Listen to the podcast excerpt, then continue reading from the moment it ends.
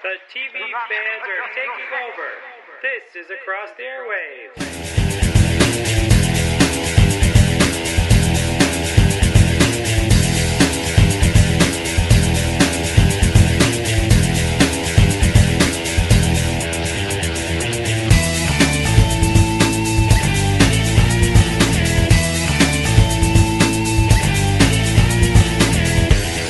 Hi, everyone, and welcome to another episode of Come Across the Airwaves, the podcast dedicated to giving weekly TV show episode reviews, along with news and opinions on the entertainment industry. I'm Dan Schmidt, your host, and with me is a guy who has memories of hanging out with Chuck Norris, my co-host. Hey everybody, it's Nico, and welcome to Across the Airwaves. On this week's episode, we'll continue our coverage of the spring TV season as we review casts of Supernatural and my dad and my review of Orphan Black, along with our sitcom section including Community and Big Bang Theory. But as always, we will also bring you all the TV and entertainment news of the week in the News with Nico section. Yeah, so we're gonna get that news with Nico section started with some exciting news about Star Wars, their spin-off film, some TV shows that are returning that were long since ended, and a spin-off to a beloved Marvel show that's currently airing on ABC. So take it away with all that great stuff, Nico.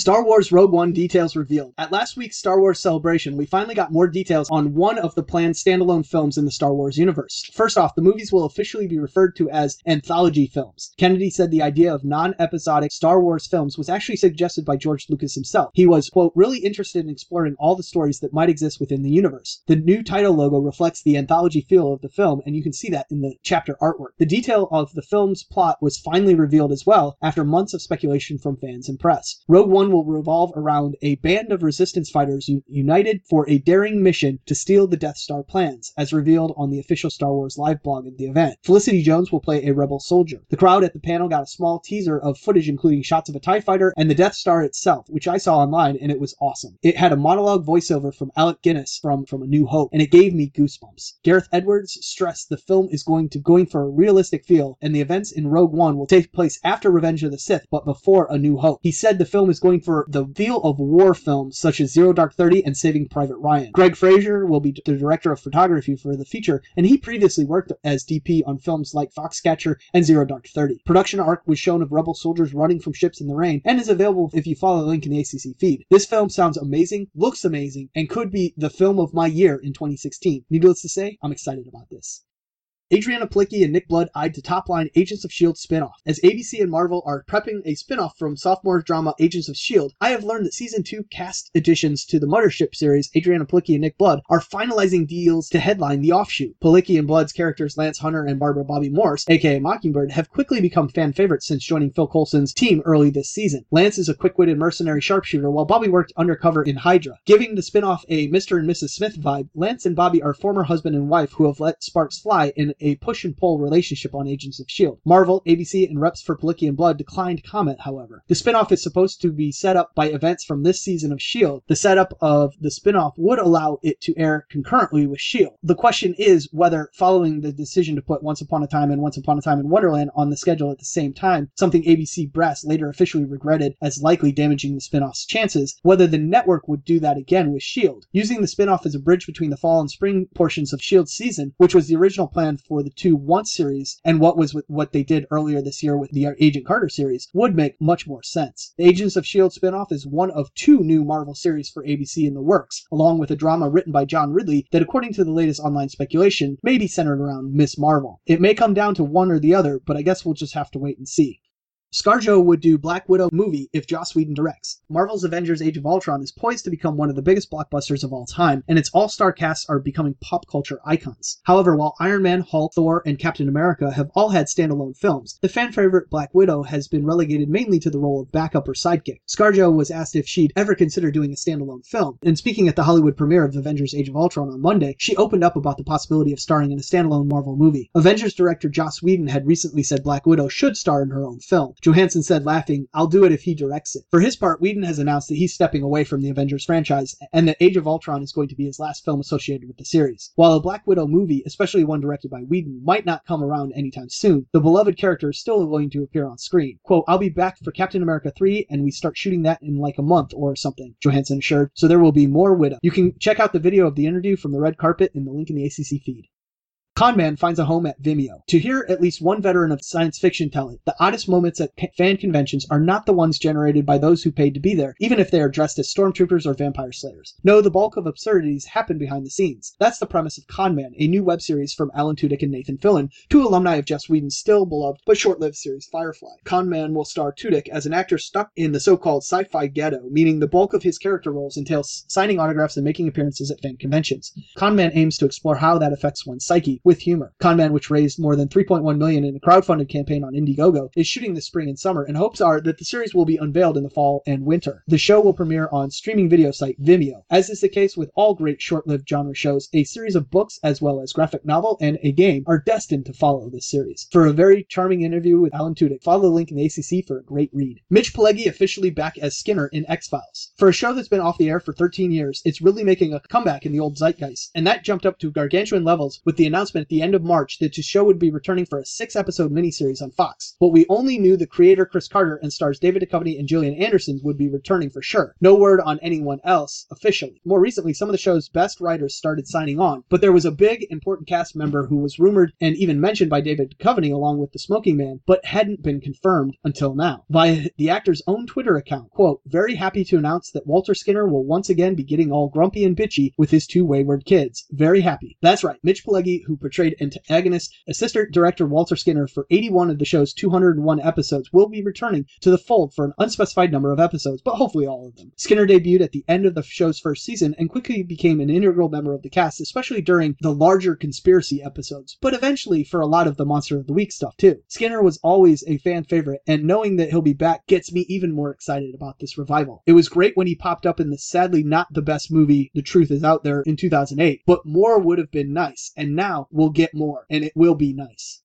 Jon Stewart announces last show air date. Save the date. Jon Stewart announced on Monday's Daily Show that he will depart the show as host on Thursday, August 6th. Stewart, who will be succeeded by comedian Trevor Noah, whose launch date remains to be announced, announced in February that he was stepping down after 16 years. I love Jon Stewart on The Daily Show, and he will be missed. Neil deGrasse Tyson's Star Talk premiered this week. Neil deGrasse Tyson's science comedy talk show Star Talk is moving to its new home on the National Geographic Channel, taking late night talk show conversations from Kardashians to Star Trek's Cardassians. Like the podcast before it, Star Talk, the TV show, is a three strand braid between science, humor, and pop culture, Tyson explained in a series pre screening. And that braid is an important recipe for how we are delivering science to the public. As if Star Talk Goes Primetime wasn't exciting enough, the theme of the first episode was Star Trek, centered around an interview with navigator, science communicator, and avid Twitterer George Takei. Tyson might not be the iconic series' biggest fan, but guest speakers comedian Leighann Lord and American Museum of Natural History astrophysicist Charles Liu are self-proclaimed Trekkies and were super excited to discuss Star Trek on the premiere episode. The hour-long weekly series is scheduled to air new episodes every Monday for the next 10 weeks, so check your local listings, with reruns airing on Fridays at 7 p.m. Eastern. Upcoming interview guests include director Christopher Nolan on April 27th and YouTube sensation astronaut Chris Hadfield on June 1st. I very much enjoyed the first episode and will be tuning in each Monday for more Star Talk. Full House officially snags 13 episode order from Netflix, confirming TV Line's scoop dated back on April 2nd. Netflix has placed a 13 episode order for Fuller House, a multicam continuation of ABC's smash Full House. Candace Cameron Bure, Jodie Sweetin, and Andrea Barber are set to star, reprising their roles as DJ Tanner Fuller, Stephanie Tanner, and Kimmy Gibbler, while John Stamos will serve as producer and guest star as Uncle Jesse. In the continuation due to debut in 2016, veterinarian DJ is pregnant and recently widowed, living in San Francisco. Her younger sister, aspiring musician Stephanie, and lifelong best friend, fellow single mom Kimmy, along with Kimmy's feisty teenage daughter Ramona, all move in to help take care of DJ's two boys, a rebellious 12 year old JD and neurotic 7 year old Max, and her soon to be arriving mm-hmm. baby. This series is essentially a flip flop of the original series with all boys and an all female adult cast. Discussions with Full House alumni Bob Saget, Mary Kate and Ashley Olsen, Dave Coulier, and Lori Loughlin regarding guest appearances in Fuller House are ongoing. You could watch Stamos' appearance on Kimmel in the link in the ACC feed where he discusses the project. Ewan McGregor cast as Lumiere in Beauty and the Beast. The cast of Disney's live action retelling of their animated classic Beauty and the Beast continues to get impeccably cast, and their latest edition is no less impeccable than the rest. Although I not so subtly suggested when Sir Ian McKellen was cast as Cogsworth that his good buddy Patrick Stewart should be cast as Lumiere. Disney has instead cast another beloved sci-fi icon in the part and hired former Jedi Master Ewan McGregor to play the charming French butler who gets turned into a candlestick by a witch's curse. McGregor, of course, is no stranger to movie musicals, having starred in Moulin Rouge back in 2001, as well as many theatrical productions of plays like Guys and Dolls early in his career. McGregor is one of my favorite actors out there, and I'm excited to see him sing Be Our Guest, which many fans believe to be Beauty and the Beast's standout number. And that's no small thing, as this musical is filled with standout songs. So this is a great showy part for McGregor to remind everyone of his musical theater chops. Beauty and the Beast is scheduled to be released on March 17, 2017. Man, that's going to be a long wait.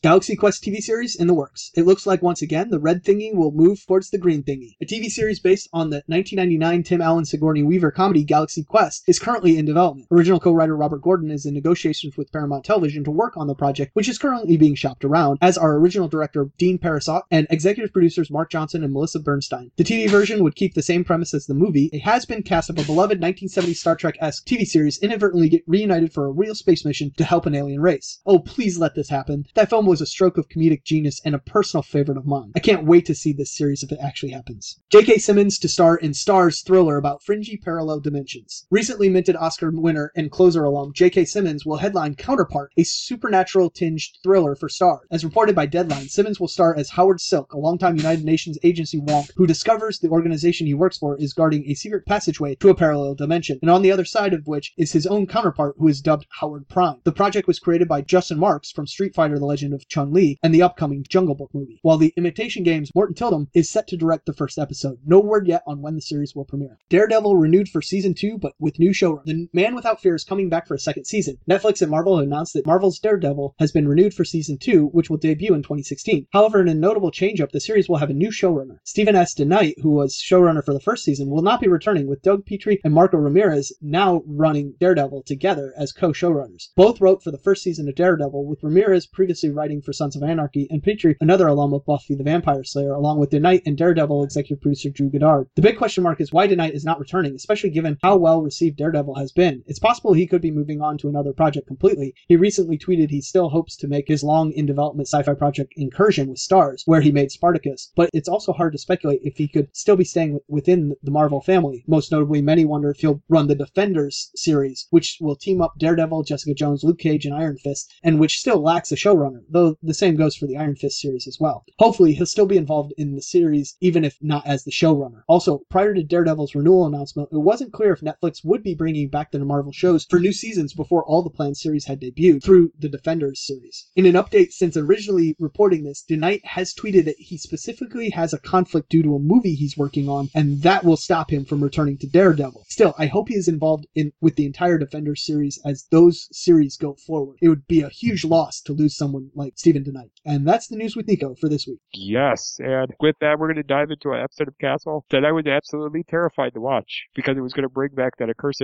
amnesia plotline, which we at the beginning of the season thought was going to possibly kill this show. But uh, I think they turned it around a bit with this episode. So we'll talk about that and how Castle was able to turn around a plotline that might have been the worst out of the entire series with our discussion on the episode Sleeper. A recurring dream helps Castle and Beckett discern clues about his two month disappearance, but their search has deadly consequences. It's no secret that we hated the amnesia plotline that started out this season because it just didn't feel like Castle because it made all the characters we love act really weird. But this episode, which readdressed the amnesia mystery, tried really hard to do it in a way that felt familiar to us longtime watchers of the show by bringing back the psychiatrist that helped Beckett in season four, played by Michael Dorn, who was Worf on Star Trek: The Next Generation, could having the clues he had in his dream to include a vision of Chuck Norris not exactly Chuck Norris, pan out to give us the uh, humor and wild theories we expect from the show. Nico, do you think this was a successful return to the dreaded amnesia plotline because it utilized the mystery formula that we've seen work on the show, like with the Vertigo themed episode from earlier this season of Castle, coming to prove that he's not crying wolf with one of his crazy ideas? Yeah, Dan, as I sort of predicted a few weeks ago when we last talked about the return of this amnesia plotline, they worked hard to make this better and also wrap it up all quickly in this single episode. I think they did an excellent job of doing both of those things, making this episode so much better than the season premiere and second episode, as this actually seemed like a castle episode to me. It started small, blew up into a massive conspiracy that could envelop the entire series, and then was resolved for the most part in this episode, as they wrapped up as much of the mystery as they could in a single episode. Yeah, there's maybe some stuff that might still lead to stuff down the line, but for the most part, they wrapped up and answered most of our questions and most of Castle's questions too. Yeah. Just about everything about this episode was better than what we've gotten before more, but I was frustrated with Espo going back on the not trusting Castle bandwagon when he and everyone else seemed to be back to trusting and supporting Castle for most of this season. It just seemed like a departure that made no sense to me. Was that something that kind of caught you off guard as well? Yeah, it caught a lot of people off guard watching the episode. Okay. Friends I talked to about this episode, my family also felt that way as well. They're just like, what the heck's going on? Yeah, it kind of seemed like maybe this episode was meant to be back before everything was like almost like right after the previous ones or, you know, a couple episodes later and they pushed it to fix it. And this was one of the things they left in that maybe didn't make so much sense. Yeah, and I also think they were trying to create some conflict. You're probably right. didn't need to be there. I agree. Uh, and again, that, you know, I think that's the last we're going to see of, bad scenes like that with Esposito. Now that we know that it, what everything happened and what's going on, and I'm sure Castle somewhat shared that with them, or Beckett did, then I think we won't have this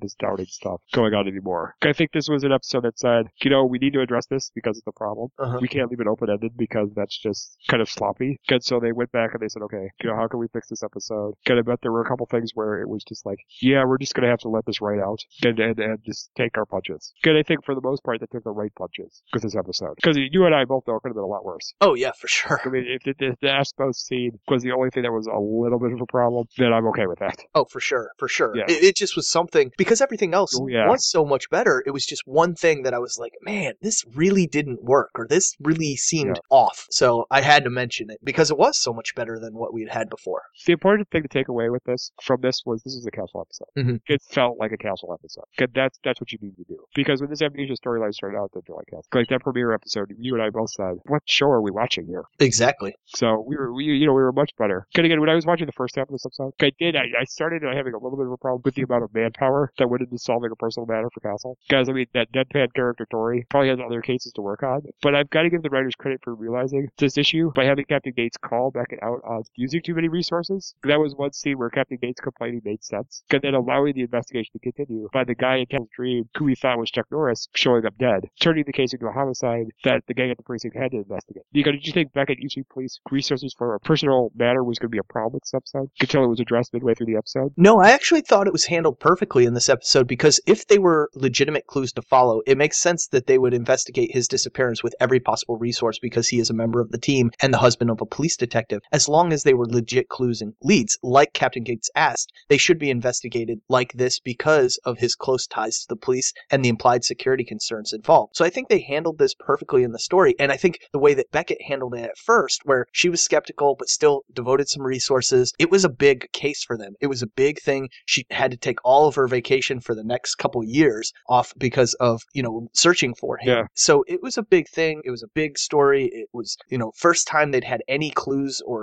reasons to start opening up the investigation again. So I don't think it was out of line or even something that was unexpected, you know. And I think Gates had a, a right to say, hey, are we sure that these are legitimate leads? And Beckett was honest with her, no, but I think there's stuff, things that we need to track down. And so she gave her a, sort of a short leash, which is exactly what you would expect. So I think they handled it very well. They kind of threw that Gates conversation in there to address any concerns we might have been having, like Right. like you said. So I think they, they, they handled it perfectly. Plus, the other thing, I mean, I guess one of the people that's in your office every day has this period of time where they don't know what happened. Exactly. And you think so? And, and that, that is a security risk. You were right. I didn't think of it that way. That's, that's a very good point. Because you could, because you don't know where he was. 'cause there's a possibility that this was someone that was after the police. Yeah. Got to this situation. Yeah. Exactly. Yeah, that, that, that's a very good call. Again, it was a concern I had at the beginning, but I, I I wanted to mention it to say that they did wrap it up very well. Oh, for sure. Um, and that's the thing. They did a very good job with tying up loose ends. Now, I mean, this isn't the greatest episode of Castle ever. Again, we know that they've done some of the re- reoccurring story arcs a lot better, especially with what we saw with the Triple Killer Uh-huh. earlier this season. Yep. But uh, this this was decent. And you know, one good thing that comes from it is as much as we did complain about it earlier this season, is that it being extremely personal for Castle gives Martha and Alexis something to do. Because Martha really did have several scenes in this episode. Could be concerned about what Castle was going to find. Come out is missing two months. Can Alexis be the moral compass for Castle that her character is designed to be? By telling her father and us fans, Castle is not capable of doing something so horrible if he wanted his memory erased. Kamika, do you like how we got our first episode? Get a long time where Martha and Alexis had something important to do? Ken, did you like the important roles that they both played? I mean, a big thing here with Alexis was we got to see her be that moral compass for Castle. Could we not see that in a couple of years? I feel like. Yeah, that has really been a major disappointment of this season and maybe the last two seasons. That Alexis, particularly, but Martha and Alexis being so underutilized and almost forgotten most of this season. I was glad to see them more involved this week, as we suggested they would be when this story returned. And of course, it made sense since this was such a personal story for Castle, like you mentioned. I miss having Alexis on episodes and wish they had somehow found a way to incorporate her stories into the mysteries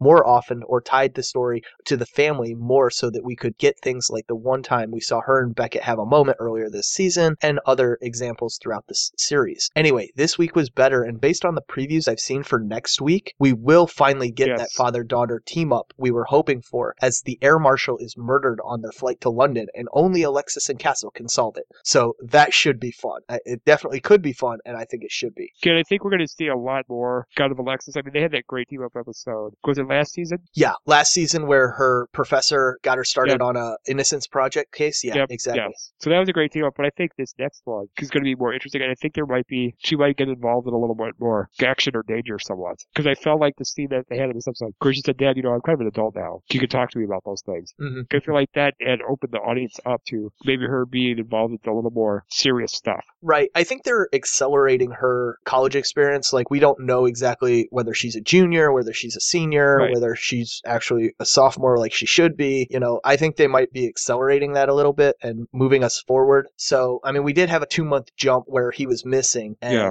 so we'll see. I mean, it's all. That's that's okay if it gives the character something new. I think. Exactly, exactly. I think it'll be a good thing, and I, I'm I'm okay with that. And I think if they do an eighth season, which is still up in the air, Yes. I do think that they need hmm. to bring Alexis into the fold more. But if Well, I Stana still want does, to that, that Beckett Castle, I mean, Beckett Alexis team up episode we talked about too. yeah, you know, but what I was gonna say is if Stana does not sign, this needs to be the series finale at the end. Oh yeah. It cannot. This show cannot survive without Beckett. I mean, it could, but it would be awful.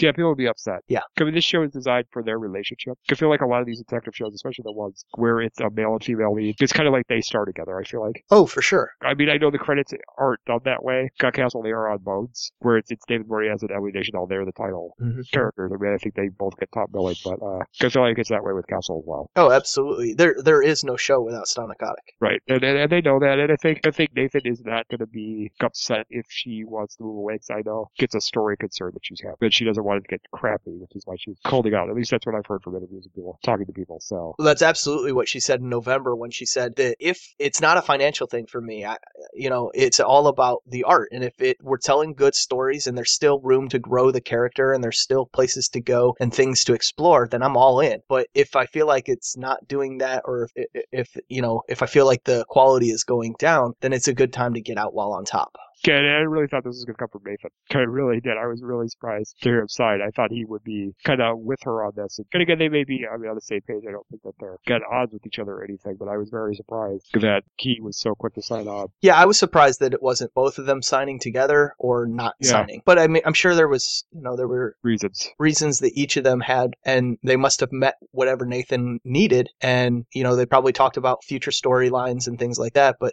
I, I really don't want to see this show where it's just Nathan and not Nathan and Stana Well, th- that would be stupid. I mean, that would throw years of product out the wi- out the window, absolutely agree and maybe would get us to not want to watch it, recover it. I can't believe I'm saying that about Nathan Fillion. Anything, but yeah, Yeah. as possible. Uh, as for the uh, explanation, Sir Castle was during the two months he went to sing. I still think having his memory erased is a concept that's maybe a little too far fetched, but at least I now see it as a small bump in the road for an otherwise great show. And now what is going to lead to its destruction? Because Castle ditching his wedding to save thousands of lives is, I mean, something he would do, since we've seen him risk quite a bit to stop terrorist attacks in the past in the previous episode. And even though we now have an explanation, I really don't think it's over yet, because I feel like all the CIA connections to this plotline has something to do with Castle's father. Because it's just too coincidental. Because I thought that Castle's old friend, who defected from Al Qaeda, was going to say Castle's father was his CIA handler that was killed. Because that was the reason why he tracked down Castle, kind of leaving the final arc of this series. Because I really don't think it's going to pass season eight of Castle trying to figure out the mystery of what happened to his father. Because did you buy into the concept that Castle ditched his own wedding to save thousands of lives? Because based on this information, could it be possible for the storyline to connect to his dad, even if you thought it wasn't likely when we had last talked about the amnesia plotline? I just think we need one more episode with the dad just to wrap that up and finalize that storyline before the show comes to an end. yeah you know Dan the fact that this was indeed a CIA plotline and it did not incorporate his father does not seem to make much sense and I kept waiting for that second shoe to drop in this episode and it be revealed his father was somehow involved I like your theory that it was his father who was the contact that was killed because that was the exact same theory I had while watching this episode. And I kept waiting for them to figure that out and launch the next major story arc that will take us to the huge season, maybe series finale that goes back to Rick's hidden secret that was his safe word slash proof he told those people to erase his memories, which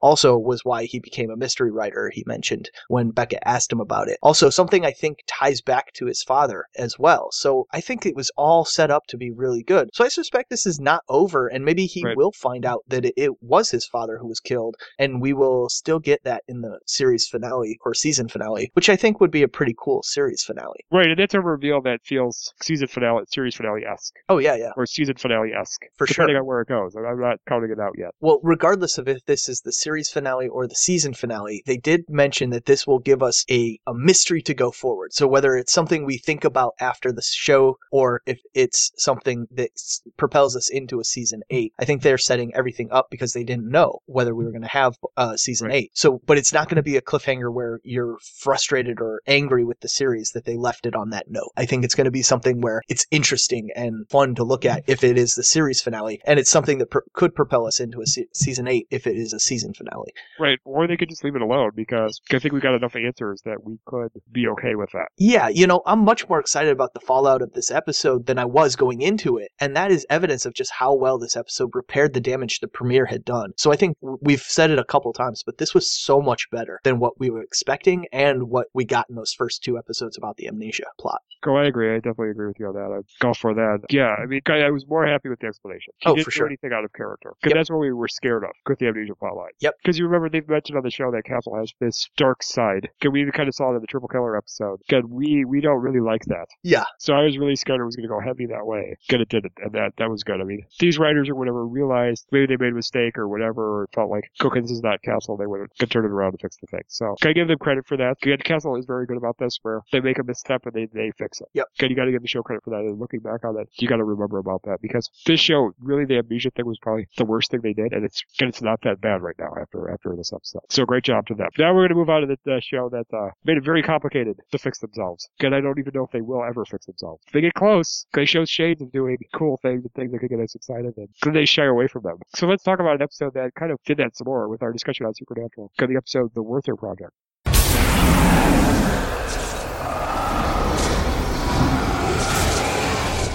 To help Rowena translate the Book of the Damned, Sam looks for a codex. However, the codex is sealed in a magical Werther box created by Cuthbert Sinclair and kills anyone who tries to open it. With Rowena's part to play in this episode set aside, I like the premise of this episode because it explored the history of the Men of Letters, which is something that I like because, well, it contains a wealth of knowledge that this show doesn't even bother to touch upon. Because they could make it really great if they went through with some of our theories we had about Sam and Dean restarting the Men of Letters, with the various guest star hunters who have appeared on the show. Also, I was glad to see the writers bring back Cuthbert Sinclair, who was the Man of Letters that went to the dark side, because he's another character that I thought had great potential to be a recurring villain, wasted by being killed off in well only one episode. So we're stuck with a uh, terrible character like Rowena. Seeing Sinclair back kind of gave me hope that he could be brought back to really cause some trouble, because the Winchesters really did try to restart the Men of Letters, because the show has been known to do that in the past with characters like Lucifer. However, this is probably just wishful thinking, because Supernatural sel- seldomly ever does what I want. Because this connection back to the Men of Letters history gets you invested in this episode, because seeing a character like Cuthbert Sinclair return make you hopeful for a next season story arc, primarily focusing on the Men of Letters mythology. Yeah, ever since the first Men of Letters episode a few seasons back, I have been super excited every time we can get any reference back to the original Men of Letters,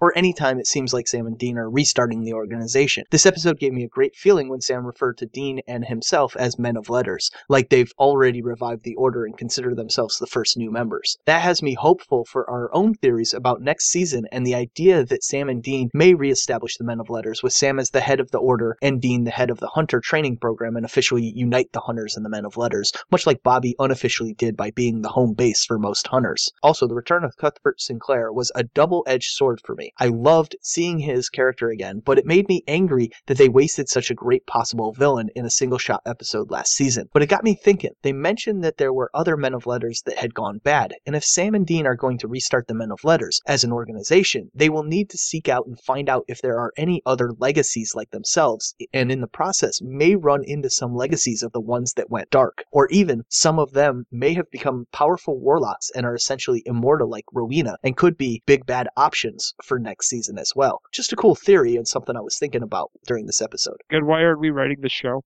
Seriously, I mean, like we came up with this two years ago. Oh yeah. And we're like, this is brilliant. They should do this. Cause they they won't do it. I don't know why. I don't understand. It's like right in front of their face. They they cannot get this. Well, they might just be doing a real slow burn on it. Why? Because CW said we're gonna have you on for 15 seasons. Maybe.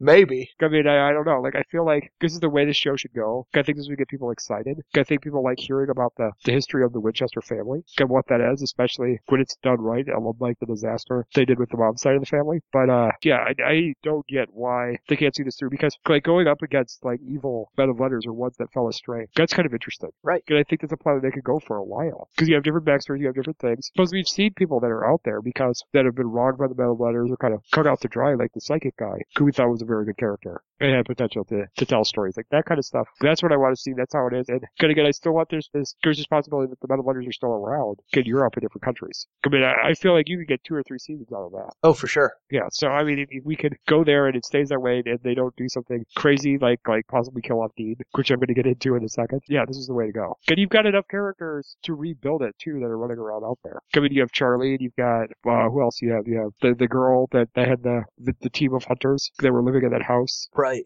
Um, you could make Cass's, you know, daughter or whatever she is be a hunter. I mean, there's there's a couple other people running around, isn't there? Oh yeah, and there's plenty of regular hunters out there that they've all worked with. I think Yeah, because they've called a couple of people on the phone that we haven't seen. yeah, and other people have checked in with them and it's just a throwaway sort of one-sided scene with Sam or with Dean on the phone, but they're checking in with other hunters, finding out what's going on, trying to get some information on lore or things like that for cases they've worked on, and they just don't reference who it is or mention who it is. It's just the idea that there are other hunters out there and a lot of them are connected. Yeah, for sure. Yeah, the alarm protecting that Codex inside the Werther box. Yeah, I thought that was a very clever way to bring back the character of Benny in a way that screamed classic horror movie because ultimately he is the only friend of Dean's who I feel like can tell it like it is and understand the monster that Dean is turning into since he essentially is one with being turned into a vampire. Although as great as the Benny scenes were with giving Dean direction on what to do up, the hallucinations Sam was seeing kind of felt short as he should have seen someone that could haunt him like Ruby, Lucifer, or the love interest he left behind back in season 8 instead of a villain he barely knows like Rowena.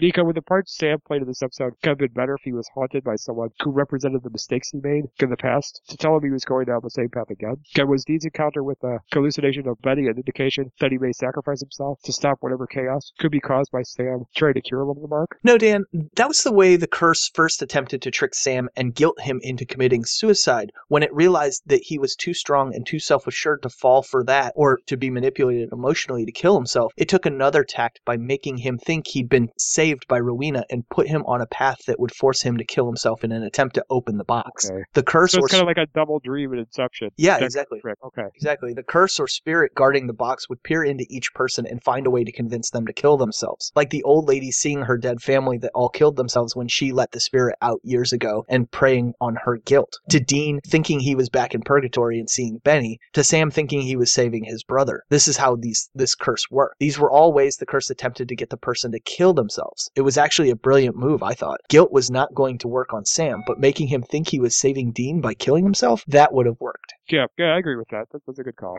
Um, you know, I, I think it would have been fun to see maybe some of those characters from the past, but again, you're probably right. We're past Sam being on a guilt trip, Uh-huh. and they really need to make strides to show this situation is different than the apocalypse. Because we've talked about how it's kind of walking that line of feeling like the end of season four. So Right. I'm glad they're showing differences. Good. I mean, I was glad we saw that again, that there was a difference between what Sam's doing now and the blunder he made at the end of season four to, to call the apocalypse by choosing to chain Rowena up until she came through for him. Because it means, if I think, showing that he's not this gullible kid who's going to fall for the bad guys anymore. But with that being said, we know from experience that trying to cure Dean is probably going to blow up in Sam's face. It could possibly estrange him from his brother this next time around. God, with Sam telling Rowena he's going to kill Crowley. God, the next episode being, being titled Angel Heart, which makes me think Sam may have to kill Cass because an Angel Heart gives Dean the cure Dean of the mark. So in other words, I'm still thinking Kate's prophecy about Crowley and Cass being killed was referring to Sam doing the dirty deed in order to cure, cure his brother. Nico, are you also beginning to feel this way after watching this episode? Or could the Angel Heart easily belong to someone like Metatron as well. Dan, I do still think that Cass and Crowley are going to die this season, but I don't think Sam is going to need an angel's heart to kill Crowley. Rather, or Or to, more to cure Dean. The more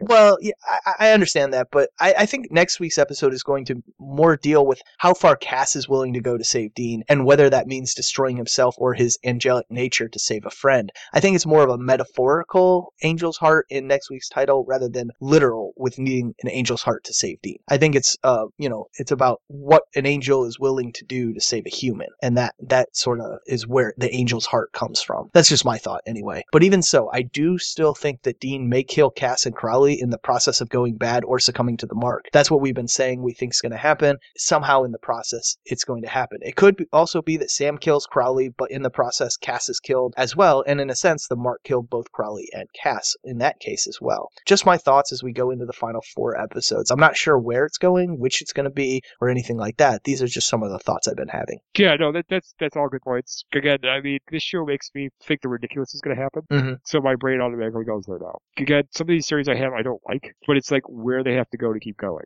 At times, because I'm glad you could play devil's advocate here, Nico, and remind me maybe there's an easier way out. Because that's a very good thing. Yeah, for sure. But again, like I would be sad to see Crowley go because I do think he's a good part of the show. Because I think he could be good once they get rid of Rowena again. Because I like Cass as well, but I think Misha Collins got a, has a bunch of projects he's working on. But I mean, those two guys are, are very busy. Yeah. And, I mean, they're going to be sought after even if they're off Supernatural. So Oh, for very sure. they could be done. And and, and I'm not again, I'm not going to hold it against them either. Yeah, there's still that possibility Jensen Ackles could be out too. Yeah, and uh, if if all of that happens, then Nico will be out as well. yeah, well, Dan will be out as well too. Across the Airwaves may be out on that yeah, I think so. because there's a lot more other exciting things to cover out there. Yes. Mhm. Got a lot more exciting horror shows. Yes. Yep. Um, again, Sleepy Hollow is one that comes to mind, but that even could get scary next season, which we've talked about that as well. Right. Again, that's the but uh, Walking Dead may be coming soon, so you can be excited about that. That's a good horror show. We'll see how that goes. But anyway, we're going to talk about another fan following cult favorite show right now because Nico's dad, uh, which is very nice of him. Is going to join Nico for them to talk about Orphan Black with the episode Transitory Sacrifices of Crisis.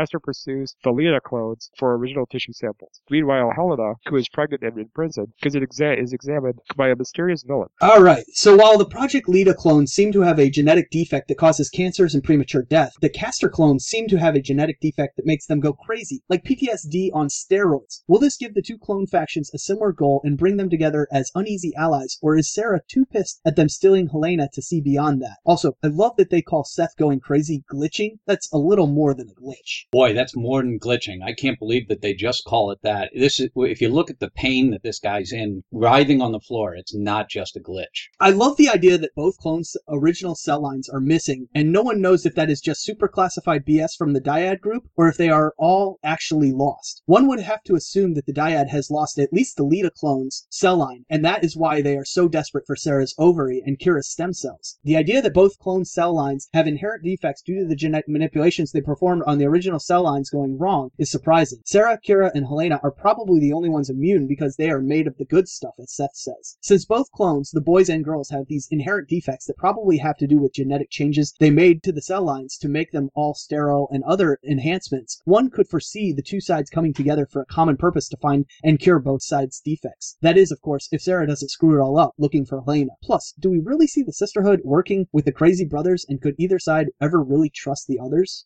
Later in the episode, Paul shows up to administer a cognitive test on both clones, Seth and Rudy, which Seth fails spectacularly, and Rudy gets a little mouthy with Paul, which, with how things ended up going, he'll probably end up regretting later on. Paul gave Rudy and Seth their extraction orders, which Rudy totally ignores because he points out that they don't have the original sample yet. Still, they are told to report to base, to which Rudy replies, Is that coming from Mother or you? So my question for you is, I'm assuming Mother is that Dr. Virginia Coady woman, and so, what's her deal? You got any theories? Yeah, I think Dr. Coady is mother. And I think Dr. Coady might just be another one of the original science research teams entrusted with overseeing the Castor branch. I wouldn't be surprised if we find another branch of the family tree to come out out of the woodwork. I thought that cognitive test they did with the soldiers was pretty interesting. It seemed like almost a, a polygraph and psych exam all wrapped into a cognitive response time exam. Of the two before this episode, I would have never guessed Seth was the messed up clone. Rudy seems so much more crazy and unhinged last week, and mustachioed Seth seemed more level headed and efficient. I'm really not sure what to make of this Dr. Virginia Coady character either. What is her connection to the original Dyad program, or is is there any? Did she take over the Castor clones when the Dyad had its issues with the Duncans leaving and Dr. Ethan Duncan going on the run to prevent the Dyad from making any more Project Leda clones and the Castor military clone project? That's what I thought, that she was somehow involved with the original project, maybe as an associate of the Duncans, or maybe as a graduate assistant or lab assistant that later took over because she was the only one who knew the science. I think we're both on the same page there. I do hope we dive into her character more as we go forward this season, and almost invariably that's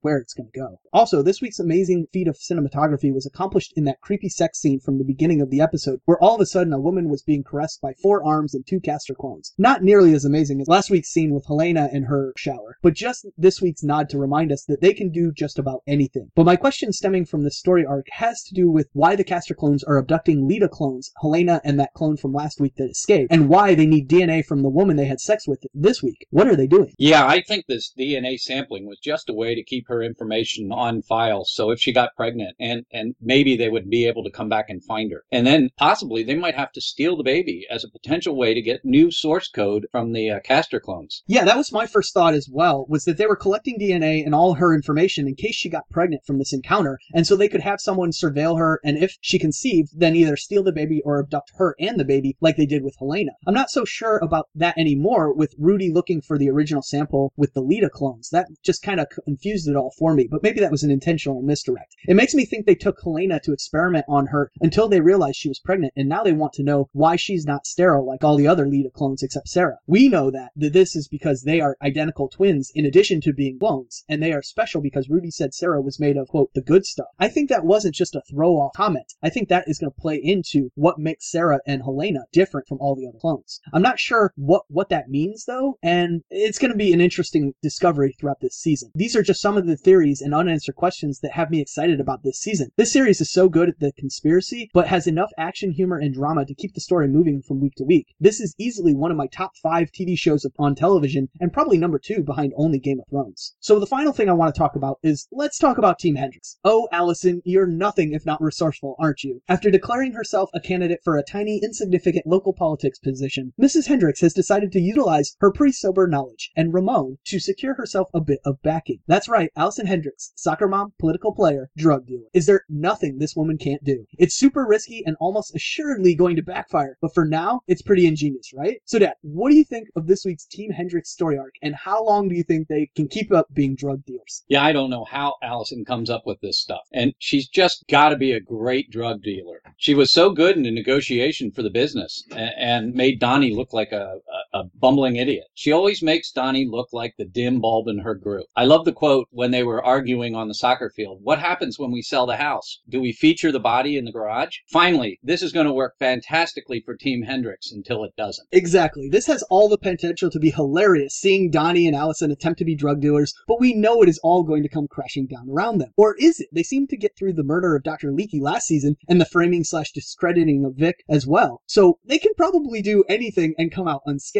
We just don't know. It's gotta come crashing down around them, but then again, they seem to be made of Teflon. Regardless, it'll be great humor either way. That's about all the time we got for this week. We'll be back next week to watch the third episode of Orphan Black. All right, thanks, Dad, for joining me once again for this week's discussion on Orphan Black. Now it's time to jump back into the sitcom sections. Yes, it's going to get funny around here because we talk about a community episode that Across the Airwaves has no intention of trying to advertise on the web, but we'll probably end up doing anyway with our discussion on the episode Advanced Safety fe- Features. One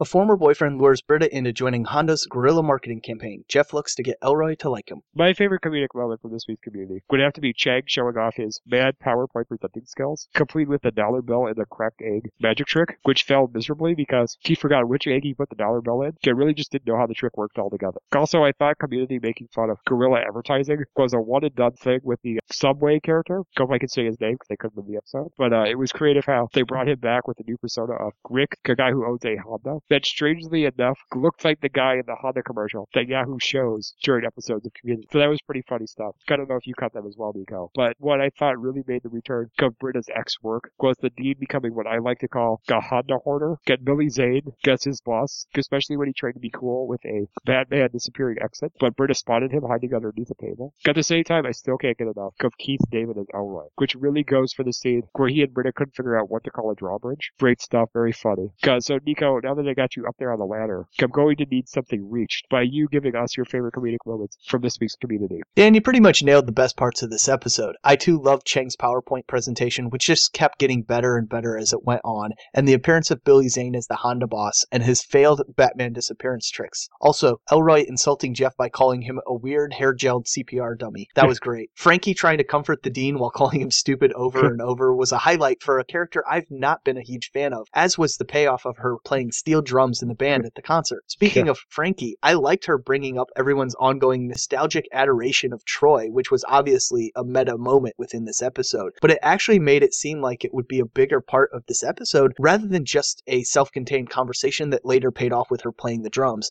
I don't know, I thought they were going to come back to it or, or discuss it a little bit more, and, and they didn't. Don't get me oh, wrong, And, well, Donald Glover is going to pop up at some point. he's got to, you know? I, I think he will. Don't get me wrong, Community, like Chuck, has used product placement to perfection by making it part of the show while also poking fun at it at the same time. Both of these great shows use Subway, and this week it was Honda's turn. I was actually glad to see Honda go along with this plot that included sex in the back of one of their cars and a not so glowing portrayal of Rick. As it turned out, Britta wasn't allowed to criticize Avatar or anything popular. Also, compared to the Subway episode entitled Digital Exploration of Interior Design, in this episode it was at times more difficult not to just feel like, well, we were being sold a Honda here. But still, there was some funny moments along the way as Rick and Britta became a highly influential couple. And I give Honda credit for going along with this storyline because it was pretty much poking fun at them at the expense of them a lot of the time. But also, the entire episode was about Honda. So Yes. it was good, good publicity, or it was publicity anyway, you know? Okay, you get Billy Zane to advertise Honda, you go with it. Yeah. You know? Hey. The Billy Zane, he just cracks me up. Ever since he popped up in Zoolander randomly in that movie? Yeah. He just cracks me up. Well, he's going to be part of Zoolander too. Yes, well, he has It was just announced. Yeah, Yeah, so yeah, good stuff. Walk off, walk off. Yeah, that, that's and I love how good in that movie they just call him by his full name. I have to call him Billy Zane. I can't just call him by his first name. Oh, yeah. Yeah. yeah, and also there was a Subway commercial during uh, Community as well when I was watching this on Yahoo stream. So they're still around supporting them as well, which is pretty funny. So good stuff. You know, way to cover that plotline and uh, kind of bring something back that I thought was kind of dumb. So yeah, good job for Community again. You know, for a sixth season and being online and everything, they're still running pretty strong. So well, with that, we'll move on to another show that you know surprisingly is having a, a pretty funny season six. Cause that's Modern Family with the episode Knock 'em Down.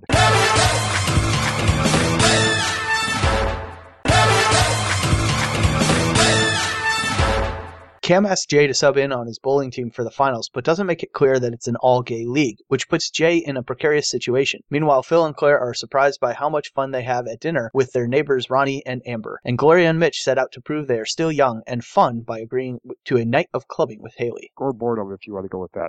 We'll get that to that in a minute. My favorite comedic moment from this week's Modern Family was all the great one-liners Jay had complaining to Cam about pretending to be gay so he could bowl in his all-gay bowling league, and how he blew it at the end to make Oliver Platt's guest character feel better. Also, Phil inadvertently destroying the nude statue that was creating a disturbance in the neighborhood with Roddy, where the hijinks kind of wanted to see since Steve Zahn started appearing on the show. And I'm glad the writers finally got it right this time. Go, and I can't end my thoughts on this episode without giving an honorable mention to Luke for making me laugh with a drawing of his penis. Good stuff, and uh, made up for me being a little sad we didn't get a whole lot of Luke this week. So great job throwing him in, Modern Family. Nico, what were your favorite comedic moments from this episode? Yeah, absolutely. My favorite comedic moment of the week was Luke's self portrait of his penis. Penis. Probably the best line of the hmm. entire season from Luke, and I loved it. Jay pretending to be gay was humorous as well, as were the he- hijinks with Steve Zahn's Ronnie and Phil, but nothing topped Luke's final line. Also, the Mitchell and Gloria arc felt about as tired as they were by 10 p.m. Really, weak sauce there. Yes, Lu- I agree. Luke was great. Mitchell and Gloria, not so much. Luke came in to save the episode of the 11th hour is basically what happened. Yep, exactly. Yep, that can't go wrong, you know. Because you just make them spin off, I know. Luke goes to college. That that should be it. That, would- that would be fun. I would enjoy it. Yeah. Again, you, you got to get some good supporting characters though. That that would be the trick. And anyway, we're gonna move on to the Big Bang Theory, which you know keeps running strong on reminding us that it's a show making fun of geek culture, and staying away from these lame domestic disputes that started off this season. Um, I feel like they started out kind of not remembering where they were, and I think they're going back to it with this episode. So I got a really good episode that I thought did a nice blend between comedy and some of the struggles that geeks face and stuff like that when they were in high school. So let's talk about the episode, the graduation transmission. All Starting with the Big Bang. Leonard's high school alma mater asks him to make a graduation speech, but plans may be scuttled when his flight is canceled. Meanwhile, Raj's allowance is canceled by his father. This is a very fun episode of The Big Bang Theory, made possible by my favorite comedic moments, which were everything that had to do with the drone helicopter, including Sheldon and Howard trying to get the helicopter working, Raj turning his parents against each other to get everyone helicopters, the guy laughing at Bernadette's suggestion to call tech support, only to end up calling it anyway, and the helicopter going out of control, which forced Sheldon to call the police with the warning the machines are taking over. Also, I got a good laugh out of Leonard dressed as the section graduate, especially the little leg kick he gave Penny. Very funny stuff, probably one of the funniest moments we've seen with Leonard in a while. Okay, with that, initiate the sequence. Come Nico sharing his favorite comedic moment from this week's Big Bang Theory. Dan, my favorite comedic moment from this week's episode was probably also all the stuff that was related to the struggle to get the drone working. I've dealt with electronics that seemed almost as ridiculous as flipping the switch at least 10 times I think we And- all have. and turning it horizontally, then vertically until the lights changed to green. Also, the Raj stuff was somewhat funny as well. If if anything, he almost came across like a less sadistic version of South Park's Eric Cartman with all that mommy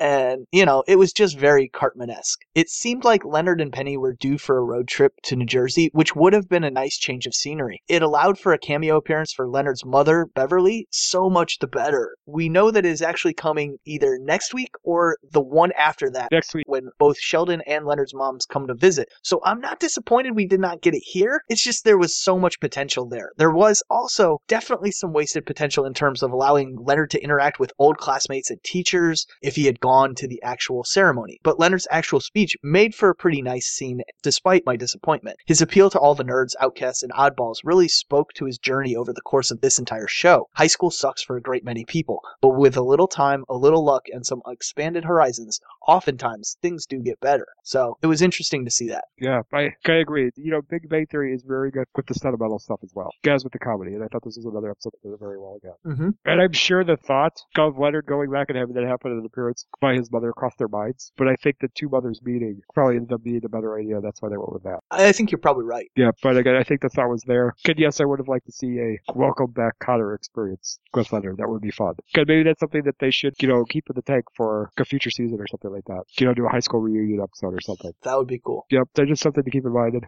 I'm sure they might have written that down somewhere as a note to remember to do it next year. Because I think we only got one more episode left, right? I'm not entirely sure. Yeah, we're close. 20, these either they have 23 or 24 episodes, so we're good there. Yeah, I think it's 24. It's 24, so we have two more. We got two more. Good deal. All right. All right. So with that, I think we're going to move into closing of this episode on uh, week of television. That was again Slim Pickens again. Come, I think we're going to build back up our schedule next week with some more exciting stuff to talk about. And uh, Nico's dad, I think, returning as well. So come, let's get into the closing. And Nico's going to talk. Everybody, what's going down next week? Yeah, next week's episode, we'll have a News with Nico section with all the TV and entertainment news that has come out in the next week, and we'll continue our coverage of the spring TV season as we review an episode of Castle, Person of Interest, Supernatural, and Orphan Black, along with our sitcom sections, including all of the ones we cover right now Community, New Girl, Modern Family, and Big Bang Theory. So join us next week for all of that. Also, remember that our entire back catalog is available. If you're just getting caught up on any of the shows we cover, go back and catch Dan and my thoughts on the episodes. But for even more reviews and information on all our favorite shows, check out the blogs available on our website at acrosstheairwaves.com. Now roll that pre recorded closing. Get at our Across the Airwaves website. You can check out our other podcast shows, including the DC Nation podcast, located at its own website, dcnation.acrosstheairwaves.com. Get in the iTunes store, which reviews the TV shows Gotham, The Flash, Arrow, and Constantine. Get if you want reviews on Marvel Comics related TV shows, such as Agents of S.H.I.E.L.D., Agent Carter, and the Netflix shows premiering in April, check out the podcast hosted by Gandhi Mabacht, Nikki Amy, and myself, known as Helicarrier, the S.H.I.E.L.D. podcast, located at helicarrierpodcast.com. Get in the iTunes iTunes Store. In addition to these programs, check out Thrones Cast, our podcast hosted by Nico, Nikki, and myself, dedicated to reviewing episodes of HBO's Game of Thrones, which is available at the website thronescast.acrosstheairwaves.com or on iTunes. And you can send us your thoughts on each Game of Thrones episode by emailing us at thronescast at gmail.com, tweeting us at thronescast, again that's at thronescast, leaving us a voicemail at 773-809-3363, again that's 773-809-3363, or by posting on our Facebook page, located at facebook.com slash thronescast. Also, you can listen to Across the Airwaves, the DC Nation podcast, Thronescast, a Game of Thrones podcast, Get Helicarrier, the Shield podcast, on the Mix Internet radio station, owned by Jack Stifle, Stitcher Radio, or if you use Apple devices, download the Podcast Box app. And if you're on a Windows or Android device, you can download our apps from the Amazon Marketplace. And the Windows Marketplace has a regular Windows Phone app. As for how you can contact us to give your own insight on the TV shows we review, provide suggestions on how we can improve your podcast listening experience, or just to say you like what we're doing, email us at acrosstheairwaves at gmail.com. Comment on our Facebook page. Follow us on Twitter at Across Airwaves. Again, there's no the on there. It's just Across Airwaves. Join our circle on Google Plus. Or leave us a voicemail at 773-809-3363. Again, that's 773-809-3363. I would also recommend that you check out our YouTube page, which features trailers for upcoming movies and television events, such as Avengers Age of Ultron, Batman vs. Superman, and Star Wars Episode 7, The Force Awakens. Along with this content, the ATA YouTube channel is a great source for panels from past Comic Cons, and will be a great source to find videos coming out of Comic Con 2015 this summer. All right, so once again, for our other ATA podcast hosts, Bill Reichsteck, Nikki Amy, Andy Wabach, Lou Kim, and Michael J. Petty, I'm Dan Schmidt. And I'm Nico Rustic. Good until our next episode. We'll catch you on the airways. See you guys. Have a great week, and thanks for joining us down this backwards traveler trip down memory lane. See you guys. Hey, did you know